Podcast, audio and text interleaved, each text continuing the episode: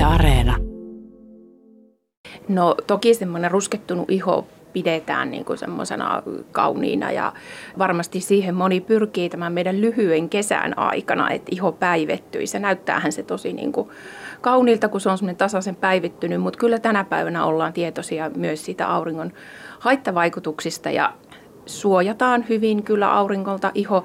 Toki sitten myöhemmin, kun tässä nyt iho tottuu aurinkoon, niin tietenkin se päivityskin sieltä tulee, tulee sitten ja vähän ehkä pienennetään loppukesästä suojakertoimia. Mutta tota, kyllä se tänä päivänä edelleen on, on sellainen, mistä varmasti moni niin kuin tykkää, että on iho päivettynyt, mutta tänä päivänä turvallisesti onneksi sitä haetaan. Onko ruskettumisessa itsessään, niin onko siinä hyviä asioita vai onko se vain pelkästään huono juttu? No toki ainahan iholla tapahtuu silloin niin kuin muutoksia, kun se iho alkaa ruskettumaan. Mutta nimenomaan, jos se on hankittu se rusketus, saatu rusketus niin kuin turvallisesti käyttämällä siis riittävän suuria suojakertoimia ja maltillisesti saavutettu rusketus, niin on, on toki ihan ok, mutta että missään nimessä niin semmoista niin kuin liiallista ruskettumisen tavoittelua niin on kyllä hyvä välttää. No eihän täällä koti-Suomessa aurinko tietysti porota niin paljon kuin vaikka jossain tuolla Välimerellä tai vielä eteläisemmissä kohteissa. Mutta onko sillä väliä, että missä päin se aurinko paistaa? No totta kai se UV-indeksi on korkeampi tuolla etelän maissa ja meillä Suomessakin tässä niin kuin heinä, heinä, kesä, heinäkuussa se kasvaa se UV-indeksi, jolloin toki se on voimakkaampi se auringon, auringon vaikutus sitten iholle. Eli se on kyllä erittäin hyvä huomioida. Erittäin hyvä korkea suoja niin kuitenkin läpi kesän. Suosittelen. Minkälaista suojaa sitä sitten pitäisi olla? Minkälaista numeroa lähdetään sieltä purkin kyljestä katsomaan? näin kosmetologin näkökulmasta niin katsotaan sitä 50. Et vaikka ihotyyppi ei olisi erityisen herkkä, erityisen herkästi palava, niin aina talven jälkeen on hyvä aloittaa sillä 50 suojakertoimella niin aikuisilla kuin erityisesti lapsilla. Mikä se on meillä herkin kohta palaamaan? Löytyykö se tuolta naamasta, joka useimmiten on suojaamatta? Kyllä se näin on, eli nämä herkät ihoalueet, jotka jää monesti sitten ei, ei pystytä vaatteilla niin hyvin suojaamaan, niin kasvot, erityisesti huulet on erittäin hyvä muistaa suojata, koska siinä iho on erittäin ohut ja herkästi myös sitten vuosien saatossa voi tulla ihonmuutoksia huuliin, joita on, on myös sieltä sieltä sitten useasti kuulemma löydettykin. Ja toki ihan, ihan kämmenet, selät on tärkeä suojata, korvanlehdet, niska, rintakehän alue. Huulet, sitäpä ei itse asiassa tule miettineeksikään. Sopiko siihen ihan samanlainen suojavuode, mitä nyt sitten levitetään vaikka tuonne niskaan?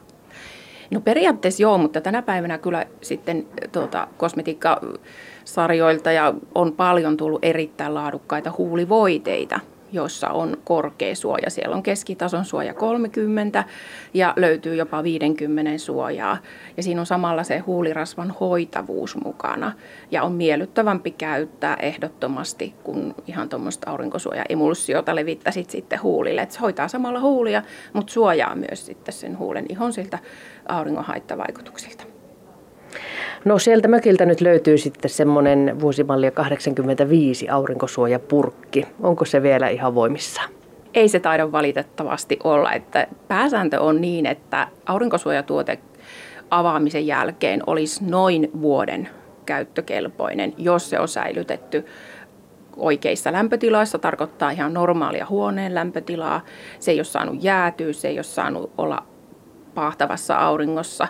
Eli se rakennekoostumus niin kuin tuntuu, tuntuu niin kuin oikealta, eikä, ja tuoksukin kertoo kyllä paljon siitä, mutta sanotaan, että pääsääntöisesti vuosi avaamisesta ja aina niin kuin yleensä alkukesästä on erittäin tärkeää tarkistella sitten ne kotona, kotoa löytyvät aurinkosuojatuotteet viime kesältä, että vieläköhän ne olisi sitten voimissaan, koska se vaikutushan niissä sitten teho, teho tavallaan niin kuin laimenee kyllä sitten. Joskus käsiin sattuu sellainen aurinkosuojatuote, jonka tuoksu on aika äidellä suorastaan. Minkälaiseen suuntaan nämä tämän päivän tuotteet ovat menneet? Vieläkö siellä on kovasti tuoksuvia tuotteita? Ei todellakaan. Niistä ollaan kyllä luovuttu ihan, ihan voi sanoa, ei ihan täysin. Että ehkä tuollaisissa niin anti-aging kasvoaurinkotuotteissa, jotka on suunnattu aikuisille naisille, niin siellä löytyy semmoinen kevyt hienostunut tuoksu, että vähän niin kuin päivävoiteen kaltaisia tuotteita on niissä, mutta pääsääntöisesti niin kuin lasten tuotteet on hajusteettomia, myös, myös aikuisille tarkoitetut vartalotuotteet kyllä, että sieltä raaka-aineista ei, ei tule sellaista voimakasta tuoksua, jota tarvitseisi peitellä. Ja monikin kyllä kieltämättä niin haluaa, että se on hajusteetonta. Millä tavalla ne aurinkosuojatuotteet suojaavat ihoa? No, aurinkosuojatuotteissahan pääsääntöisesti se suojataan niin kuin auringon tätä UVA- ja UVP-säteilyltä, jotka kumpikin on nimenomaan ne, ne, jotka aiheuttaa sinne iholle niitä muutoksia ja se UVP-suoja on erityisesti se, joka sitten ihon saa palaamaan, kun taas sitten UVA-suoja on se, joka niin kuin hitaasti tietenkin, mutta ikäännyttää ihoa. Eli erityisesti niitä, niitä suojaa vastaanhan niissä niin UV-suojat rakennetaan aurinkosuojatuotteissa. Ne on ne haitalliset auringon säteet. Minkälaisia määriä sitä pitäisi kroppansa, naamaansa laittaa tuota aurinkosuojaa, että sitä olisi hyötyä? Tosiaan hyvä levittää ensinnäkin se aurinkosuojavoide noin puoli tuntia ennen sitä aurinkoaltistumista.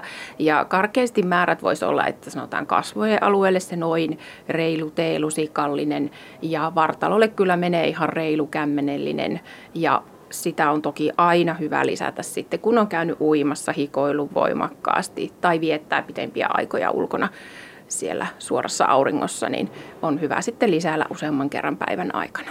Joskus tulee mieleen, että se aurinkosuoja on semmoista tarttusaa, että kun se laittaa nahkaansa, niin siihen kaikki kärpäset ja hiekanjyväiset tarttuu. Ovatko ne rasvat vielä sellaisia vai löytyykö sieltä semmoisia nopeasti imeytyviä? Todellakin löytyy. Tänä päivänä aurinkosuojatuotteet on aivan ihanan tuntuisia, erittäin helppoja levittää, ne imeytyy hyvin ja ennen kaikkea ne ei jää tuntumaan siihen iholle. Et sitä paljon juuri odotetaan aurinkosuojatuotteilta. Et esimerkiksi kasvojen iholla, niin sieltä, sieltä löytyy todellakin tämmöisiä erittäin kevyitä, raikkaita koostumuksia, joilla saa kasvoille muun muassa mattapinnan. Puhutaan vielä hetki siitä, että jos ne suojavoiteet unohtaa, niin mitä sille iholle tapahtuu ja missä vaiheessa se alkaa siellä naamassa näkyä, että oho, onpa tullut oltua auringossa? No tokihan se ihon palaaminenhan voi näkyä hyvinkin nopeasti, eli kun ollaan oltu päivä esimerkiksi ulkona eikä ole suojattu ihoa, niin kyllä se illalla ihan varmasti se iho punottaa ja on varmasti ehtinyt jo palaakin. Et kyllähän se niin kuin nopeasti tulee toki ja sitten tämmöiset niin kuin vakavammat ihomuutokset toki ei tule ihan, ihan hetkessä, vaan sitten vuosien kuluessa. Sen vuoksi esimerkiksi lasten iho on äärimmäisen tärkeä suojata ihan pienestä asti koska tuota, lapsena saadut vauriot auringosta iholla niin voi sitten myöhemmin altistaa näille vakavammille ihomuutoksille. Mikä sinulla on tuntuma siihen, että mit, miten hyviä rasvaajia me ihmiset, suomalaiset, pohjoiskarjalaiset olemme? No koko ajan mennään toki niin kuin parempaan suuntaan ja erityisesti lasten ihosta huolehditaan kyllä erittäin hyvin. Että todella kyllä niin vastuuntuntoisia vanhempia paljon näkee ja, ja tullaan hyvissä ajoin ostamaan ja halutaan ostaa sitä turvallista. Kyllä sanoisin näin, että ihan hyvin, hyvin me suojataan jo ihoa ja toki se määrä on ehkä sellainen, että, että sitä aurinkosuojatuotetta niin käy, pitäisi käyttää reilusti ja riittävästi, että silloin, silloin saavutetaan sitten se varmasti se hyvä suoja siihen iholle.